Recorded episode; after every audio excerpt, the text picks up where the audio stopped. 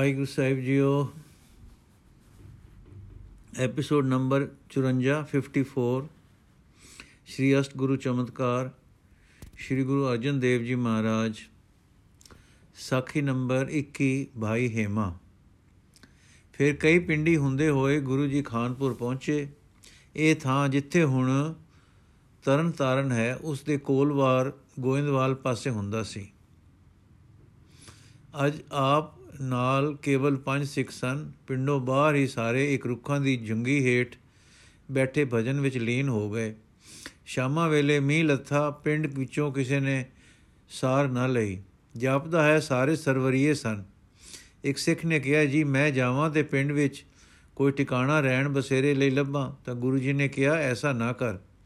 ਸ਼ਾਂਤੀ ਨਾਲ ਸਾਈਂ ਦੀ ਟੇਕ ਤੇ ਬੈਠਾ ਰਹੋ। ਮਾਲਕ ਭਲੀ ਕਰੇਗਾ। ਪਰ ਬਿਧੀ ਚੰਦ ਨੇ ਜੋ ਸਿੱਖ ਦਾ ਨਾਮ ਸੀ, ਬਹੁਤ ਬਿਨੈ ਕੀਤੀ ਤਾਂ ਗੁਰੂ ਜੀ ਨੇ ਕਿਹਾ, ਜਾ ਭਾਈ ਪਰਤਾਲ ਹੈ। ਜਾਂ ਪਿੰਡ ਗਿਆ ਤਾਂ ਥਾਂ ਤਾਂ ਕਿਸੇ ਦੇ ਕੀ ਦੇਣੀ ਸੀ? ਸਿੱਧੇ ਮੂੰਹ ਕੋਈ ਕੂਇਆ ਵੀ ਨਾ। ਸਗੋਂ ਮਜ਼ਾਕਾਂ ਕਰਨ ਲੱਗ ਪਏ। ਬਿਧੀ ਚੰਦ ਆਪਣਾ ਮੂੰਹ ਲੈ ਕੇ ਮੁੜ ਆਇਆ ਤਾਂ ਸਤਿਗੁਰਾਂ ਨੇ ਕਿਹਾ, ਭਾਈ, ਟਿਕਿਆ ਰਹੋ, ਸਾਈਂ ਨੂੰ ਫਿਕਰ ਹੈ, ਉਹ ਆਪ ਕਿਸੇ ਨੂੰ ਗੱਲੇਗਾ ਇੰਨੇ ਨੂੰ ਇੱਕ ਸਿੱਖ ਆ ਗਿਆ। ਇਸ ਦਾ ਨਾਮ ਸੀ ਹੇਮਾ। ਇਹ ਪਿੰਡੋਂ ਬਾਹਰ ਰਹਿੰਦਾ ਸੀ, ਆ ਕੇ ਬੇਨਤੀ ਕਰਨ ਲੱਗਾ, ਹੈ ਸਤਗੁਰ, ਦਾਸ ਪਾਸ ਇੱਕ ਛੱਪਰ ਜਿਹਾ ਹੈ, ਚਾਹੋ ਇਹ ਵੀ ਟੁੱਟਾ ਖੁੱਥਾ ਹੈ, ਆਪ ਦੇ ਲਾਇਕ ਤਾਂ ਨਹੀਂ, ਪਰ ਜੇ ਉੱਥੇ ਚੱਲੋ, ਆਰਾਮ ਕਰੋ, ਤਾਂ ਮੈਂ ਸੁਖੀ ਹੋਵਾਂ ਕਿ ਮੇਰਾ ਮਾਲਕ ਵੀ ਛਾਵੇਂ ਆ ਬੈਠਾ ਹੈ। ਨਹੀਂ ਤਾਂ ਮੰਦਾ ਪਿਆ ਲੱਗਦਾ ਹੈ ਕਿ ਮੈਂ ਛਾਵੇਂ ਬੈਠਾ ਰਹਾ ਤੇ ਮੇਰਾ ਗੁਰੂ ਤੇ ਮੇਰੇ ਵੀਰ ਗੜੇ ਪਏ ਪਏ ਬੈਠੇ ਭਿਜਦੇ ਰਹਿਣ। ਮੇਰੇ ਵੀਰ ਰੜੇ ਪਏ ਬੈਠੇ ਭਿਜਦੇ ਰਹਿਣ। ਇਹ ਪਿਆਰ ਵੇਖ ਕੇ ਗੁਰੂ ਜੀ ਉੱਠ ਕੇ ਟੁਰ ਪਏ ਤੇ ਉਸ ਦੀ ਟੁੱਟੀ ਖੁੱਤੀ ਝੋਪੜੀ ਵਿੱਚ ਜਾ ਬਿਰਾਜੇ। ਹੇਮੇ ਨੇ ਜੋ ਕੁਝ ਸਰਿਆ ਬਣਿਆ, ਰਿੰਨ ਪਕਾ ਕੇ ਅੱਗੇ ਧਰਿਆ ਤੇ ਛਕਾ ਕੇ ਪ੍ਰਸੰਨ ਹੋ ਗਿਆ। ਇਹ ਸਿੱਖ ਦਾ ਗਰੀਬੀ ਹਾਲ ਤੇ ਇਸ ਦੇ ਵਾਹਿਗੁਰੂ ਪ੍ਰੇਮੀ ਹੋਣ ਦਾ ਸਮਾਚਾਰ ਸ੍ਰੀ ਗੁਰੂ ਅਰਜਨ ਦੇਵ ਜੀ ਨੇ ਆਪ ਲਿਖਿਆ ਹੈ, ਜੋ ਇਉਂ ਹੈ ਪੌੜੀ। ਬਸਤਾ, ਟੂਟੀ ਝੂਪੜੀ, ਚੀਰ ਸਭ ਛਿੰਨਾ। ਜਾਤ ਨ ਪਤ ਨ ਆਦਰੋ ਉਦਿਆਨ ਬ੍ਰਹਮਿਨਾ। ਮਿੱਤਰ ਨ ਇਠ ਧਨ ਰੂਪ ਹੀਣ ਕਿਛ ਸਾਖ ਨ ਸਿਨਾ। ਰਾਜਾ ਸਗਲੀ ਸ੍ਰਿਸ਼ਟ ਕਾ, ਹਰ ਨਾਮ ਮਨ ਬਿਨਾ। ਤਿਸ ਕੀ ਧੂੜ ਮਨ ਉਦਰੈ ਪ੍ਰਭ ਹੋਏ ਸੋ ਪ੍ਰਸੰਨਾ। ਅਰਥ, ਜੇ ਕੋਈ ਟੁੱਟੀ ਝੋਪੜੀ ਵਿੱਚ ਵਸਦਾ ਹੋਵੇ, ਕੱਪੜੇ ਉਸ ਦੇ ਸਾਰੇ ਪਾਟੇ ਹੋਏ ਹੋਣ ਨਾ ਉੱਚੀ ਜਾਤ ਦਾ ਹੋਵੇ, ਨਾ ਹੀ ਉਸ ਨੂੰ ਇੱਜ਼ਤ ਤੇ ਆਦਰ ਦੀ ਕਿਤੋਂ ਪ੍ਰਾਪਤ ਹੋਵੇ, ਤੇ ਸਦਾ ਜੰਗਲਾਂ ਵਿੱਚ ਭੌਂਦਾ ਫਿਰਦਾ ਰਹਿੰਦਾ ਹੋਵੇ, ਨਾ ਉਸ ਦਾ ਕੋਈ ਮਿੱਤਰ, ਨਾ ਪਿਆਰਾ ਧਨ ਤੇ ਰੂਪ ਤੋਂ ਵੀ ਖਾਲੀ ਹੋਵੇ, ਕੋਈ ਸਾਖ ਸੰਬੰਧੀ ਵੀ ਨਾ ਹੋਣ, ਪਰ ਜੇ ਉਸ ਦਾ ਮਨ ਹਰੀ ਨਾਮ ਵਿੱਚ ਭਿੱਜਾ ਹੋਇਆ ਹੈ, ਤਾਂ ਇਹ ਸਭ ਕੁਝ ਦੀ ਅਣਹੋਂਦ ਤੋਂ ਬਾਵਜੂਦ ਉਹ ਸਾਰੀ ਸ੍ਰਿਸ਼ਟ ਦਾ ਰਾਜਾ ਹੈ। ਵਾਹਿਗੁਰੂ ਉਸ ਤੇ ਪ੍ਰਸੰਨ ਹੈ ਤੇ ਉਸ ਦੀ ਚਰਨ ਧੂੜੀ ਨਾਲ ਮਨ ਮਨੁੱਖ ਤਰ ਜਾਂਦਾ ਹੈ। ਲਿਖਿਆ ਹੈ ਕਿ ਗੁਰੂ ਜੀ ਕੁਝ ਦਿਨ ਇਸ ਝੌਂਪੜੀ ਵਿੱਚ ਟਿਕੇ ਰਹੇ ਤੇ ਹੇਮੇ ਦੀ ਭਾਵਨਾ ਪੂਰਨ ਕੀਤੀ। ਉਸ ਦੀ ਇੱਛਾ ਸੀ ਕਿ ਗੁਰੂ ਚਰਨਾਂ ਵਿੱਚ ਸਮਾਵਾਂ। ਉਹ ਪੂਰਨ ਪੁਰਖ ਸੀ ਤੇ ਉਸ ਨੂੰ ਪਤਾ ਸੀ ਕਿ ਮੇਰਾ ਅੰਤ ਨੇੜੇ ਹੈ ਤੇ ਉਹ ਅੰਤ ਮੇਰਾ ਗੁਰੂ ਅਨੰਦ ਦੀਆਂ ਨਜ਼ਰਾਂ ਹੇਠਾਂ ਉਸ ਦੇ ਚਰਨਾਂ ਵਿੱਚ ਹੋਵੇ। ਸੋ ਜਦੋਂ ਇੱਕ ਦਿਨ ਉਸ ਦੇ ਚਰਨਾਂ ਵਿੱਚ ਸਿਰ ਰੱਖ ਕੇ ਉਸਨੇ ਚਰਨਾਂ ਵਿੱਚ ਸਿਰ ਰੱਖ ਕੇ ਕਿਹਾ ਲੋ ਹੁਣ ਚਰਨੀ ਸਮਾ ਲੋ ਤੇ ਇਉਂ ਕਹਿ ਕੇ ਲੇਟ ਗਿਆ ਤੇ ਚੋਲਾ ਛੋੜ ਕੇ ਸ਼ਰਨ ਲੀਨ ਹੋ ਗਿਆ। ਉਸ ਦੇ ਪਵਿੱਤਰ ਸ਼ਰੀਰ ਦਾ ਅੰਤਮ ਸੰਸਕਾਰ ਕਰਕੇ ਗੁਰੂ ਜੀ ਖਾਨਪੁਰੋਂ ਟੁਰ ਕੇ ਖਾਰੇ ਪਿੰਡ ਚਲੇ ਗਏ। ਸਾਖੀ ਨੰਬਰ 22 ਤਰਨ ਤਾਰਨ ਖਾਰਾ ਪਿੰਡ ਬੜੇ ਰਮਣੀਕ ਆਲੇ ਦੁਆਲੇ ਆਲੇ ਪੁਦਾਲੇ ਵਿੱਚ ਸੀ ਜਿਸ ਦੇ ਦੁਆਲੇ ਸੋਹਣੇ ਛਾਏਦਾਰ ਰੁੱਖ ਹੁਲਾਰੇ ਲੈ ਰਹੇ ਸਨ। ਪਾਣੀ ਦੀ ਬੋਤਾਤ ਸੀ, ਪੈਲੀਆਂ ਲੈ ਲੈ ਕਰ ਰਹੀਆਂ ਸਨ। ਤੂਤ ਅੰਬ, ਬੇਰ ਜਾਮਨੂ ਆੜੂ, ਅਲੂਚੇ ਆਦ ਫਲਦਾਰ ਪੇੜਾਂ ਦੇ ਝੁੰਡ ਪੜੇ ਪੜੇ ਸਨ। ਪੇੜਾਂ ਦੇ ਝੁੰਡ ਖੜੇ ਸਨ। ਪਿੰਡ ਦੇ ਪੈਂਚਾਂ ਤੇ ਲੋਕਾਂ ਨੇ ਬੜੀ ਖਾਤਰ ਕੀਤੀ ਤੇ ਸੋਹਣਾ ਥਾਂ ਠਹਿਰਾਣੇ ਨੂੰ ਦਿੱਤਾ। ਉਂਝ ਵੀ ਗੁਰੂ ਜੀ ਨੂੰ ਪਤਾ ਸੀ, ਪਰ ਹੁਣ ਮਾਝੇ ਦੇ ਦੌਰੇ ਵਿੱਚ ਅੱਖੀ ਵੀ ਦੇਖ ਲਿਆ ਕਿ ਲੋਕ ਆਪਣਾ ਧਰਮ ਛੱਡ ਛੱਡ ਕੇ ਨੀਮ ਤੁਰਕ ਹੁੰਦੇ ਜਾਂਦੇ ਹਨ। ਕਿਉਂਕਿ ਸੁਲਤਾਨ ਦੇ ਬਰਾਈ ਇਧਰ ਵੀ ਆਪਣਾ ਜਾਲ ਵਿਛਾ ਰਹੇ ਸਨ। ਪਿੰਡਾਂ ਵਿੱਚ ਸਿੱਖੀ ਵੀ ਚੌਕੀ ਫੈਲ ਗਈ ਸੀ, ਪਰ ਇਹਨਾਂ ਸਿੱਖਾਂ ਨੂੰ ਇੱਕ ਕੇਂਦਰੀ ਟਿਕਾਣਾ ਭਜਨ ਬੰਦਗੀ ਦਾ ਬਣਾ ਦੇਣ ਦੀ ਆਪ ਨੇ ਵਿਚਾਰ ਕੀਤੀ। ਇਸ ਗੱਲ ਲਈ ਆਪ ਥਾਂ ਢੂੰਡਦੇ ਸਨ। ਹੋ ਸਕਦਾ ਹੈ ਇਸ ਦੌਰੇ ਦਾ ਮੁੱਖ ਪ੍ਰਯੋਜਨ ਇਹ ਹੀ ਹੋਵੇ। ਸੋ ਆਪ ਜੀ ਨੇ ਇੱਕ ਸੋਹਣਾ ਥਾਂ ਚੁਣ ਕੇ ਖਰੀਦਿਆ। ਅਸਾਂ ਤਾਂ ਕਾਗਜ਼ ਡਿੱਠੇ, ਨਹੀਂ ਡਿੱਠੇ, ਪਰ ਸੁਣਿਆ ਸੀ ਕਿ ਉਹ ਹਿਬੇ ਦੇ ਪੁਰਾਣੇ ਕਾਗਜ਼ ਲੱਭੇ ਹਨ। ਉਹਨਾਂ ਮੁਤਾਬਕ ਤਰਨਤਾਰਨ ਦੇ ਗੁਰਧਾਮ ਵਾਲੀ ਥਾਂ ਤਦੋਂ 1.5 ਲੱਖ ਨੂੰ ਖਰੀਦੀ ਗਈ ਸੀ। ਇਹ ਟਿਕਾਣਾ ਮਾਝੇ ਦੇ ਵਿੱਚ ਤੇ ਉਸ ਸੜਕ ਦੇ ਉੱਤੇ ਚੁਣਿਆ, ਜੋ ਸੜਕ ਕਿਸ ਤਦੋਂ ਸ਼ਾਹੀ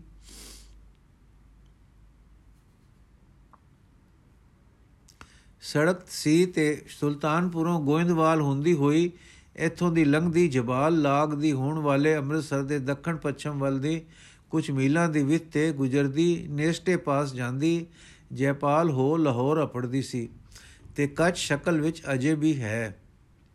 ਤਰਨਤਾਰਨ ਦੇ ਲਾਗ ਗੁਰਦਾਸਪੁਰ ਦੇ ਜ਼ਿਲ੍ਹੇ ਤੋਂ ਆਈ ਹੰਸਲੀ ਲੰਘਦੀ ਕਮੂਰ ਕਸੂਰ ਨੂੰ ਚਲੀ ਜਾਂਦੀ ਹੈ। ਇਹ ਹੰਸਲੀ ਦੇ ਐਨ ਲਾਗ ਇਹ ਥਾਂ ਗੁਰੂ ਜੀ ਨੇ ਲਈ ਸੀ, ਜੋ ਹਰ ਸਾਲ ਬਰਸਾਤ ਤੇ ਰੋ ਨਾਲ ਸਰੋਵਰ ਜੋ ਬਣਾਉਣਾ ਹੈ, ਭਰ ਜਾਇਆ ਕਰੇ।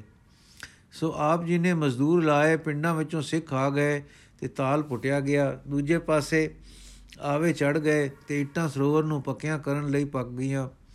ਜਿਵੇਂ ਦੀ ਖਰੀਦ ਤੇ ਤਾਲ ਦੀ ਪੁਟਾਈ 1647-48 ਬਿਕਰਮੀ ਵਿੱਚ ਹੋਈ ਦਸਿੰਦੀ ਹੈ। 1653 ਵਿੱਚ ਲਿਖਿਆ ਹੈ ਕਿ ਆਵੇ ਪੱਕ ਗਏ, ਸਨ ਤੇ ਪੱਕੀ ਚਣਾਈ ਤਾਲ ਦੀ ਸ਼ੁਰੂ ਹੋਣੀ ਸੀ ਕਿ ਇੱਕ ਸਰਕਾਰੀ ਹਾਕਮ ਨੂਰਦੀਨ ਨੇ ਇੱਟਾਂ ਜ਼ਬਰਦਸਤੀ ਚਕਵਾ ਲਈਆਂ। ਇਹ ਇਥੋਂ ਕੁਝ ਵਿੱਤ ਤੇ ਸ਼ਾਹੀ ਸੜਕ ਤੇ ਆਪਣੀ ਸਰਾਂ ਬਣਵਾ ਰਿਆ ਸੀ, ਉਸ ਨੂੰ ਲਾ ਲਈਆਂ। ਸਿੱਖਾਂ ਨੇ ਸਲਾਹ ਦਿੱਤੀ ਕਿ ਜਿਉ ਪਾਤਸ਼ਾਹ ਖਬਰ, ਜਿਉ ਪਾਤਸ਼ਾਹ ਪਾਸ ਖਬਰ ਗੱਲੋ। ਪਰ ਗੁਰੂ ਜੀ ਨੇ ਕਿਹਾ, ਫਿਕਰ ਨਾ ਕਰੋ, ਜੋ ਵਾਹਿਗੁਰੂ ਨੇ ਕੀਤਾ ਸੋ ਠੀਕ ਹੈ, ਜੋ ਕਰੇਗਾ ਭਲਾ ਹੋਏਗਾ। ਇਹ ਵੀ ਲਿਖਿਆ, ਮਿਲਦਾ ਹੈ ਕਿ ਗੁਰੂ ਜੀ ਨੇ ਇਹ ਵੀ ਕਿਹਾ, ਕਰਤਾਰ ਦੇ ਰੰਗ ਦੇਖੋ, ਇਹੋ ਇਟਾਂ ਕਦੇ ਆ ਕੇ ਸਰੋਵਰ ਨੂੰ ਪੱਕਿਆਂ ਕਰਨਗੀਆਂ। ਸੋ ਗੱਲ ਠੀਕ ਹੋਈ ਕਿ 1823 ਬਿਕਰਮੀ ਨੂੰ ਸਰਦਾਰ ਜੱਸਾ ਸਿੰਘ ਰਾਮਗੜੀਏ ਨੂੰ ਨੂਰਦੀਨ ਦੀ ਸਦਾ ਆਦ ਦੁਆ ਕੇ ਗੁਰੂ ਕੀਆਂ ਪਕਵਾਈਆਂ, ਇਟਾਂ ਲਿਆ ਕੇ ਹੀ ਸਰੋਵਰ ਨੂੰ ਲਵਾਈਆਂ ਹੋਰ ਵੀ ਤਿਆਰ ਕੀਤੀਆਂ। ਇਉਂ ਲੱਖ ਡੇਢ ਲੱਖ ਰੁਪਇਆ ਖਰਚ ਕੀਤਾ ਤੇ ਦੋਹਾਂ ਪਾਸਿਆਂ ਦੇ ਪੇੜ ਆਦ ਸਭ ਪੂਰੇ ਕੀਤੇ। ਪੈੜ ਆਦ, ਦੋਹਾਂ ਪਾਸਿਆਂ ਦੇ ਪੌੜ ਆਦ ਸਭ ਪੂਰੇ ਕੀਤੇ। ਬਾਕੀ ਦੀ ਸੇਵਾ ਮਹਾਰਾਜਾ ਰਣਜੀਤ ਸਿੰਘ ਨੇ ਕਰਾਈ ਤੇ ਪ੍ਰਕਰਮਾ ਆਦ ਸਭ ਕੁਝ ਪੂਰਾ ਕੀਤਾ। ਆਖਦੇ ਹਨ ਕਿ ਪ੍ਰਕਰਮਾ ਵਿੱਚ ਦਾ ਮੁਨਾਰਾ ਤੇ ਹੋਰ ਸੇਵਾ ਕਮਰ ਨੋ ਨੇ ਹਾਲ ਸਿੰਘ ਨੇ ਕੀਤੀ ਸੀ। ਸੋਨੇ ਦੀ ਸੇਵਾ ਦੀ ਵੀ ਮੁੱਢਲੀ ਤਾਂ ਮਹਾਰਾਜਾ ਦੀ ਜੀ ਦੀ ਹੈ। ਤੇ ਹੁਣ ਅਰਸੇ ਤੋਂ ਭਾਈ ਕਰਮ ਸਿੰਘ ਆਦ ਤੋਂ ਸ਼ੁਰੂ ਹੋ ਕੇ ਸੰਗਤਾਂ ਨੇ ਸੋਨਾ ਵਧਾ ਦਿੱਤਾ ਹੈ ਤੇ ਸੰਗਮਰਮਰ ਦੀ ਸੇਵਾ ਵੀ ਚੋਖੀ ਕਰ ਲਈ ਹੈ। ਚਾਹੇ ਨੂਰਦੀਨ ਨੇ ਇੱਟਾਂ ਉਠਵਾ ਲਈਆਂ, ਪਰ ਗੁਰੂ ਜੀ ਦਾ ਮਨੋਰਥ ਨਾ ਜਮਿਆ। ਸੋਵਰ ਕੱਚਾ ਬਣ ਗਿਆ ਸੀ ਤੇ ਰੋਹੀ ਇਸ ਨੂੰ ਭਰਿਆ ਰੱਖਦੀ ਸੀ ਭਰਿਆ ਰੱਖਦੀ ਸੀ। ਤੇ ਜਲ ਦਾ ਰੰਗ ਕੱਚੀ ਲੱਸੀ ਵਾਂਗ ਰਹਿੰਦਾ ਸੀ। ਜਿੱਥੇ ਹੁਣ ਸੰਗਮਰਮਰੀ ਤੇ ਸੁਨਹਿਰੀ ਮੰਦਰ ਹੈ, ਇੱਥੇ ਗੁਜਾਰੇ ਮਾਫਕ ਮੰਦਰ ਵੀ ਬਣ ਗਿਆ ਸੀ। ਇੱਥੇ ਕੀਰਤਨ ਹੁੰਦਾ ਤੇ ਹਰ ਮਸਿਆ ਨੂੰ ਮੇਲਾ ਲੱਗਦਾ ਸੀ। ਸੋ ਮਾਝੇ ਵਿੱਚ ਇਹ ਪ੍ਰਚਾਰ ਦਾ ਕੇਂਦਰ ਤੇ ਬੰਦਗੀ ਦਾ ਆਸਰਾ ਬਣ ਗਿਆ ਬਣ ਗਿਆ ਸੀ। ਤਿਆਗੀ ਲੋਕ ਕਿਨਾਰੇ ਕੁਟਿਆ ਪਾ ਕੇ ਆ ਰਹਿੰਦੇ ਸਨ।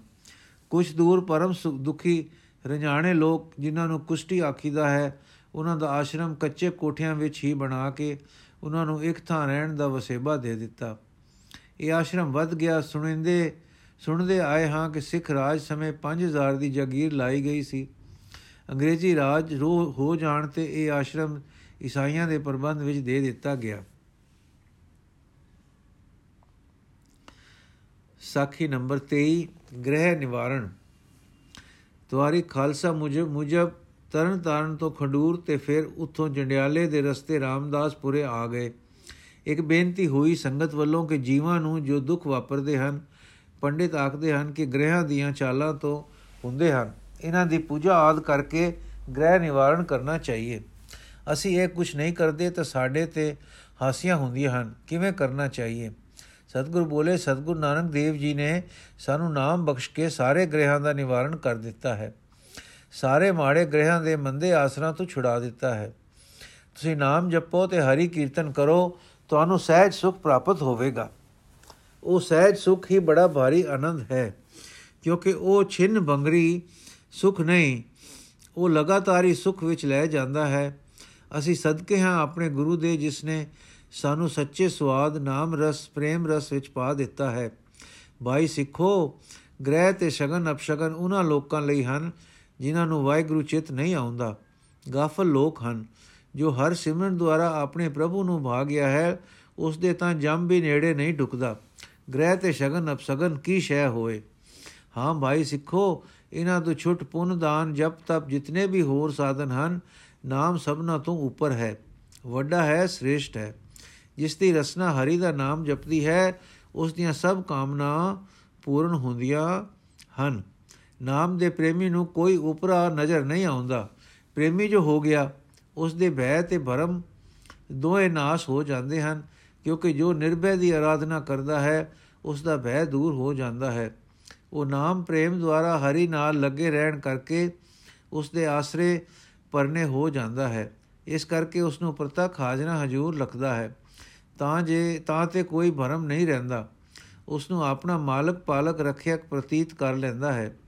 ਆਪ ਦੇ ਪਰਨੇ ਆਇਆਂ ਦੀ ਰੱਖਿਆ ਪਾਰ ਬ੍ਰਹਮ ਆਪ ਕਰਦਾ ਹੈ, ਇਸ ਕਰਕੇ ਉਸ ਨੂੰ ਫਿਰ ਕੋਈ ਦੁੱਖ ਤੇ ਵਿਗਨ ਨਹੀਂ ਹੁੰਦਾ। ਇਹ ਉਪਦੇਸ਼ ਸੁਣ ਕੇ ਸਿੱਖਾਂ ਦੀ ਨਿਸ਼ਾ ਹੋਈ ਤੇ ਸ੍ਰੀ ਗੁਰੂ ਜੀ ਨੇ ਇਹ ਉਪਦੇਸ਼ ਸਰਬ ਕਾਲੀ ਹੋਣ ਲਈ ਫਿਰ ਇੱਕ ਸ਼ਬਦ ਉਚਾਰਿਆ, ਜੋ ਆਸਾ ਰਾਗ ਵਿੱਚ ਹੈ ਤੇ ਇਸ ਪ੍ਰਕਾਰ ਹੈ। ਸੁਖ ਸਹਿਜ ਆਨੰਦ ਘਣਾ ਹਰ ਕੀਰਤਨ ਗਾਓ। ਗਰ ਨਿਵਾਰੇ ਸਤਗੁਰ ਦੇ ਆਪਣਾ ਨਾਉ। ਗ੍ਰਹਿ ਨਿਵਾਰੇ ਸਤਗੁਰੂ ਦੇ ਆਪਣਾ ਨਾਉ। ਬਲਿਹਾਰੀ ਗੁਰ ਆਪਣੇ ਸਦ ਸਦ ਬਲ ਜਾਓ ਗੁਰੂ ਵਿਟੋ ਹੋ ਵਾਰਿਆ ਜਿਸ ਮਿਲ ਸੱਚ ਸੁਆਉ ਰਹਾਓ ਸਗੁਨ ਅਪ ਸਗੁਨ ਤਿਸ ਕੋ ਲਗੈ ਜਿਸ ਚੀਤ ਨ ਆਵੇ। ਤਿਸ ਜਮ ਨੇੜ ਨ ਆਵਈ, ਜੋ ਹਰ ਪ੍ਰਭ ਭਾਵੈ। ਪੁਨ ਦਾਨ ਜਪ ਤਪ ਜੇਤੇ ਸਭ ਉਪਰ ਨਾਮ। ਹਰ ਹਰ ਰਸਨਾ ਜੋ ਜਪੈ, ਤਿਸ ਪੂਰਨ ਕਾਮ। ਬੈ ਬਿਨ ਸੇ ਬ੍ਰਹਮ ਮੋ ਗਏ, ਕੋ ਦਿਸੈ ਨਬੀਆ ਨਾਨਕ ਰਾਖੇ ਪਾਰ ਬ੍ਰਹਮ, ਫਿਰ ਦੁਖ ਨਾ ਥਿਆ। ਬੈ ਬਿਨ ਸੇ ਬ੍ਰਹਮ ਮੋ ਗਏ ਕੋ ਦਿਸੈ ਨਬੀਆ ਨਾਨਕ ਰਾਖੇ ਪਾਰ ਬ੍ਰਹਮ, ਫਿਰ ਦੁਖ ਨਾ ਥਿਆ। ਅਗਲੀ ਸਾਖੀ ਹੈ ਜੀ, ਸਾਖੀ ਨੰਬਰ 24 ਆਗਰੇ ਦੀ ਸੰਗਤ। ਇਸੇ ਤਰ੍ਹਾਂ ਇੱਕ ਦਿਨ ਆਗਰੇ ਤੋਂ ਆਈ ਸੰਗਤ ਨੂੰ ਉਪਦੇਸ਼ ਹੋਇਆ, ਪ੍ਰਸ਼ਨ ਇਹ ਸੀ ਕਿ ਅਸੀਂ ਜੋ ਨਾਲੇ ਤਾਂ ਘਰਾਂ ਦੇ ਕਾਜ ਕਰਦੇ ਹਾਂ, ਨਾਲੇ ਬੰਦਗੀ ਕਰਦੇ ਨਾਮ ਜਪਦੇ ਹਾਂ। ਸਾਨੂੰ ਸੰਨਿਆਸੀ ਬੈਰਾਗੀ ਜੋਗੀ ਆਦ, ਸਾਧੂ ਆਖਦੇ ਹਨ ਕਿ ਤੁਸੀਂ ਰਾਗ ਦੁਆਇਕ ਤੋਂ ਸਾਫ਼ ਨਹੀਂ ਹੋ ਸਕਦੇ। ਗ੍ਰਸਤੀ ਜੋ ਹੋਏ, ਇਹ ਦੁੱਖ ਤਿਆਗ ਨਾਲ, ਘਰ ਛੱਡਣੇ ਨਾਲ, ਵਿਰਾਗ ਨਾਲ, ਹਠ ਯੋਗ ਨਾਲ ਦੂਰ ਹੁੰਦੇ ਹਨ। ਸੋ ਆਪ ਦੀ ਆਗਿਆ ਕਿਵੇਂ ਹੈ? ਦੁਨੀਆ ਦੇ ਕੰਮ ਕਾਜ ਕਰਦਿਆਂ ਗੁੱਸਾ ਆ ਹੀ ਜਾਂਦੇ ਹਨ। ਈਰਖਾ ਵੀ ਉਪਜ ਹੀ ਪੈਂਦੀ ਹੈ। ਵਾਹ ਜੋ ਪੈਣੇ ਹੋਏ। ਤਾਂ ਸ੍ਰੀ ਗੁਰੂ ਜੀ ਨੇ ਬਿਲਾਸ ਨਾਲ ਫਰਮਾਇਆ, ਭਾਈ, ਤੁਸੀਂ ਵਿਆਹੇ ਹੋਏ ਹੋ ਤੇ ਇੱਕ ਇੱਕ ਵੋਟੀ ਦੇ ਪਤੀ ਹੋ। ਤਰੇ ਤਰੇ ਜਾਂ ਚਾਰ ਚਾਰ ਵੋਟੀਆਂ ਹੋਰ ਵਿਆਹ ਲਓ ਤਾਂ ਕਾਰਜ ਰਾਸ ਹੋ ਜਾਏਗਾ। ਸਾਰੇ ਹੈਰਾਨ ਹੋ ਗਏ ਤੇ ਬੋਲੇ, ਪਾਤਸ਼ਾਹ, ਇੱਕ ਦੀ ਇੱਕ ਇੱਕ ਦੀ ਸੰਭਾਲ ਕਠਨ ਹੈ ਤਰੇ ਚਾਰ ਹੋਰ ਕਿਸ ਤਰ੍ਹਾਂ ਸੰਭਾਲਾਂਗੇ? ਤਾਂ ਸਤਗੁਰੂ ਫੁਰ ਮੁਸਕਰਾਏ ਤੇ ਬੋਲੇ, ਭਾਈ, ਅਸਾਂ ਜੋ ਚਾਰ ਹੋਰ ਆਖੀਆਂ ਹਨ, ਉਹਨਾਂ ਵਿਆਹ ਤੁਹਾਡੇ ਮਨ ਨਾਲ ਕਰਨਾ ਹੈ। ਸਰੀਰ ਨਾਲ ਨਹੀਂ, ਧਿਆਨ ਕਰਕੇ ਸਮਝੋ। ਦੇਖੋ ਭਾਈ, ਇੱਕ ਵੋਟੀ ਤਾਂ ਇਹ ਹੈ, ਜਦ ਕਿਸੇ ਨੂੰ ਆਪ ਤੋਂ ਗਰੀਬ ਦੇਖੇ, ਦੁਖੀ ਦੇਖੇ, ਘਟ ਗੁਣਾ ਵਾਲਾ ਦੇਖੇ, ਕਿਸੇ ਲੋੜ ਵਿੱਚ ਤੱਕੇ, ਹੀਣਾ ਵੇਖੇ, ਤਾਂ ਮਨ ਵਿੱਚ ਉਸ ਤੋਂ ਸੂਗ ਨਾ ਕਰੇ, ਨਫ਼ਰਤ ਨਾ ਕਰੇ, ਨਾ ਵਰਤਾਓ, ਮਾੜਾ ਕਰੇ, ਸਗੋਂ ਉਸ ਉਤੇ ਦਇਆ ਕਰੇ, ਉਸ ਦੀ ਮਦਦ ਕਰੇ। ਇਹ ਦਇਆ ਬ੍ਰਿਤੀ ਮਾਨੋ ਇੱਕ ਮਨ ਦੀ ਅੰਗ ਸੰਗੀ ਵੋਟੀ ਬਣਾਓ। ਨੰਬਰ 2 ਜੇ ਕਿਸੇ ਨੂੰ ਧਨ ਵਿੱਚ, ਵਿਦਿਆ ਵਿੱਚ, ਗੁਣਾ ਵਿੱਚ, ਸੁਖ ਵਿੱਚ, ਇੱਜ਼ਤ, ਸਨਮਾਨ ਵਿੱਚ ਆਪਣੇ ਤੁਲ ਦੇਖੋ, ਤਾਂ ਉਸ ਨਾਲ ਹਿਤ ਕਰੋ। ਆਪਣੇ ਜਿਹਾ ਸਮਝ ਕੇ ਹਿਤ ਵਰਤੋ। ਮਾਨੋ ਤੁਹਾਡਾ ਹੀ ਦੂਜਾ ਆਪਾ ਹੈ। ਉਸ ਨਾਲ ਈਰਖਾ ਨਾ ਸੋਚੋ ਕਿ ਹਾਏ, ਮੇਰੇ ਜਿਹਾ ਕੋਈ ਹੋਰ ਕਿਉਂ ਹੈ? ਇਹ ਮਿੱਤਰਤਾ ਵਾਲੀ ਬ੍ਰਿਤੀ, ਦੂਸਰੀ ਵੋਟੀ ਆਪਣੇ ਮਨ ਦੀ ਬਣਾ ਲਓ। ਨੰਬਰ 3 ਜੇ ਕਿਸੇ ਨੂੰ ਆਪ ਤੋਂ ਵੱਡਾ ਦੇਖੋ ਗੁਣ ਵਡਿਆਈ ਵਿਦਿਆ ਸੁਖ ਧਨ, ਭਗਤੀ ਭਾਵ ਕੇ ਦਾਨ ਕਰਨ ਵਿੱਚ ਉਸ ਨੂੰ ਵੇਖ ਕੇ ਖੁਸ਼ ਹੋਈਏ ਤੇ ਖਿੜੀਏ ਕਿ ਸ਼ੁਕਰ ਹੈ ਮੈਥੋਂ ਚੰਗੇ ਦੇ ਦਰਸ਼ਨ ਹੋਏ ਹਨ। ਸਮਾਂ ਮਿਲੇ ਤਾਂ ਸੰਗਤ ਦਾ ਲਾਭ ਲਈਏ, ਇਸ ਪ੍ਰਸੰਤਾ ਬ੍ਰਿਤੀ ਨੂੰ ਤੀਜੀ ਅੰਗ ਸੰਗੀ ਸਾਥਣ ਬਣਾਓ। ਨੰਬਰ 4 ਜੇ ਕੋਈ ਐਸਾ ਮਿਲੇ ਕਿ ਜਿਸ ਨਾਲ ਉਪਰਲੇ ਭ੍ਰੈ ਤ੍ਰੈ ਗੁਣ ਕੋਈ ਕੰਮ ਨਾ ਸਾਰਨ, ਤੇ ਉਹ ਵਿੰਗਾ ਹੀ ਵਿੰਗਾ ਤੁਰੇ ਤੇ ਤੁਸਾਂ ਨਾਲ ਵਿਰੋਧ ਕਰੇ, ਸਮਝਾਇਆ ਵੀ ਨਾ ਸਮਝੇ, ਤਾਂ ਤੁਸੀਂ ਉਸ ਨਾਲ ਵੈਰ ਭਾਵ ਨਾ ਰੱਖੋ, ਨਾ ਕੋਈ ਵਿਰੋਧ ਕਰੋ, ਉਸ ਨੂੰ ਆਪਣੇ ਆਪੇ ਤੇ ਛੱਡ ਦਿਓ। ਉਸ ਨਾਲ ਇਹੋ ਹੋ ਜਾਈਏ ਕਿ ਜਿਵੇਂ ਕਦੇ ਵਾਕਫ ਹੀ ਨਹੀਂ ਨਹੀਂ ਸਾਂ। ਉਹ ਉਪਰਾ ਹੈ, ਜਿਵੇਂ ਬਾਜ਼ਾਰ ਵਿੱਚ ਟੁਰੇ ਜਾਂਦੇ ਸੈਂਕੜੇ ਲੋਕ ਕੋਲੋਂ ਦੀ ਲੰਘ ਜਾਂਦੇ ਹਨ। ਉਹਨਾਂ ਨਾਲ ਨਾ ਸਾਡਾ ਵੈਰ ਹੁੰਦਾ ਹੈ, ਨਾ ਹਿੱਤ। ਉਹ ਜੋ ਉਹਨਾਂ ਨਾਲ ਉਪਰ, ਉਪਰੇ, ਉਪਰੇਪਨ ਦੀ ਉਪਰੇਪਨ ਵਾਲੀ ਬ੍ਰਿਤੀ ਹੁੰਦੀ ਹੈ। ਉਹ ਚੌਥੀ ਇਸਤਰੀ ਵਾਂਗੂ ਆਪਣੇ ਮਨ ਦੀ ਸਾਥਣ ਬਣਾਓ। ਇਹ ਚਾਰ ਬ੍ਰਿਤੀਆਂ ਜਦ ਜਗਤ ਵਰਤੋਂ ਵਿੱਚ ਧਾਰ ਲਓਗੇ, ਤਾਂ ਤੁਹਾਡੇ ਨਾਮ ਸਿਮਰਨ ਦਾ ਸੁਖ ਤੇ ਹਰੀ ਕੀਰਤਨ ਦਾ ਤੁਹਾਡਾ ਰਸ ਆਪਣੇ ਅਸਰਾਂ ਤੋਂ ਵਿਚਲਿਆ ਨਾ ਹੋਵੇਗਾ, ਵਿਚਲਿਆ ਨਾ ਕਰੇਗਾ। ਸਾਰੀ ਨਾਮ ਕੀਰਤਨ ਦੀ ਕਮਾਈ ਕਾਇਮ ਰਿਹਾ ਕਰੇਗੀ ਤੇ ਗ੍ਰਸਤ ਵਿੱਚ ਨਿਰਵਾਣ ਹੋ ਜਾਓਗੇ। ਨਾਮ ਬਾਣੀ ਮੂਲ ਹੈ ਗੋ ਕਰ ਪਕੜਨੀ। ਇੱਕ ਸਿੱਖ ਨੇ ਕਿਹਾ, ਜੀ, ਇਹਨਾਂ ਨੂੰ ਯਾਦ ਕਿਵੇਂ ਰੱਖੀਏ? ਤਾਂ ਸਤਗੁਰਾਂ ਨੇ ਕਿਹਾ, ਭਾਈ, ਸੰਸਕ੍ਰਿਤ ਬੋਲੀ ਵਿੱਚ ਇਹਨਾਂ ਦਾ ਨਾਮ ਹੈ ਕਰੁਣਾ, ਮੈਤਰੀ, ਮੁਦਤਾ ਤੇ ਉਪੇਖਿਆ। ਇਹ ਨਾਮ ਸੌਖੇ ਹਨ, ਯਾਦ ਕਰ ਲਓ। ਵੇਰਵਾ ਅਸਾਂ ਦੱਸ ਦਿੱਤਾ ਹੈ। ਇਹ ਚਾਰਾਂ ਸ਼ੁਭ ਬ੍ਰਿਤੀਆਂ ਪਿਛਲੇ ਲੇਖਕਾਂ ਨੇ ਵੀ ਲਿਖੀਆਂ ਹਨ, ਪਰ ਗ੍ਰਸਤੀ ਨਾਮ ਪ੍ਰੇਮੀਆਂ ਲਈ ਬਹੁਤ ਹੀ ਜ਼ਰੂਰੀ ਹਨ। ਸੰਗਤ ਸਾਰੀ ਸੁਣ ਕੇ ਗਦਗਦ ਹੋ ਗਈ। ਸਤਿਗੁਰੂ ਜੀ ਫੇਰ ਬੋਲੇ, ਭਾਈ, ਜਦੋਂ ਭਜਨ ਦੇ ਰਸਤੇ ਪੈ ਜਾਈਦਾ ਹੈ ਤੇ ਗ੍ਰਸਤ ਦੇ ਵਿੱਚ ਰਹੀਦਾ ਹੈ ਤਾਂ ਲੋਕਾਂ ਵਿੱਚ ਵਸਣਾ ਹੁੰਦਾ ਹੈ ਤੇ ਵਾਹ ਵੀ ਪੈ ਜਾਂਦੇ ਹਨ। ਤਦ ਕਈ ਗੱਲਾਂ ਭਜਨ ਤੇ ਲੱਗ ਕੇ ਹੋਣ ਵਿੱਚ ਹਰਜ ਕਰਦੀਆਂ ਹਨ। ਉਹ ਹੁੰਦੀਆਂ ਹਨ, ਸੂਗ, ਨਫ਼ਰਤ। ਆਪਣੇ ਤੋਂ ਹੀਣਿਆਂ ਨਾਲ ਨਫ਼ਰਤ ਕਰੀਦੀ ਹੈ ਕਿ ਇਹ ਘ੍ਰਿਣਾ ਯੋਗ ਹੈ। ਈਰਖਾ, ਆਪਣੇ ਵਰਗੇ ਸੁਖੀਆਂ ਨਾਲ ਈਰਖਾ ਉੱਠਦੀ ਹੈ ਕਿ ਮੇਰੇ ਜਿਹਾ ਹੋਰ ਕੋਈ ਕਿਉਂ ਹੈ? ਸਾੜਾ, ਆਪਣੇ ਤੋਂ ਵਧੇਕ ਸੁਖੀਆ ਕੇ ਵੱਡਿਆ ਨਾਲ ਸਾੜਾ ਉੱਠਦਾ ਹੈ ਕਿ ਹਾਏ ਮੈਥੋਂ ਵੱਡਾ ਕੋਈ ਕਿਉਂ ਹੋ ਗਿਆ ਹੈ ਜਾਂ ਕੋਈ ਕਿਉਂ ਹੋਵੇ? ਵੈਰ ਜਿਹਨਾਂ ਨਾਲ ਭਲਾਈ ਕੇ ਹਿਤ ਕਰੋ, ਕਈ ਵੈਰ, ਕਈ ਵੇਰ ਉਹ ਦੁਸ਼ਮਣ ਹੋ ਖੜੋਂਦੇ ਹਨ ਜਾਂ ਕੋਈ ਕਾਰਨ ਵੈਰ ਦੇ ਉੰਜ ਪੈਦਾ ਹੋ ਹੀ ਜਾਂਦੇ ਹਨ। ਇਹਨਾਂ ਚੋਹਾਂ ਵਿਗਨਕਾਰੀ ਭਾਵਾਂ ਤੋਂ ਵਰਤਾਵਾਂ ਦੇ ਤੁਹਾਨੂੰ दारू ਦੱਸੇ ਹਨ।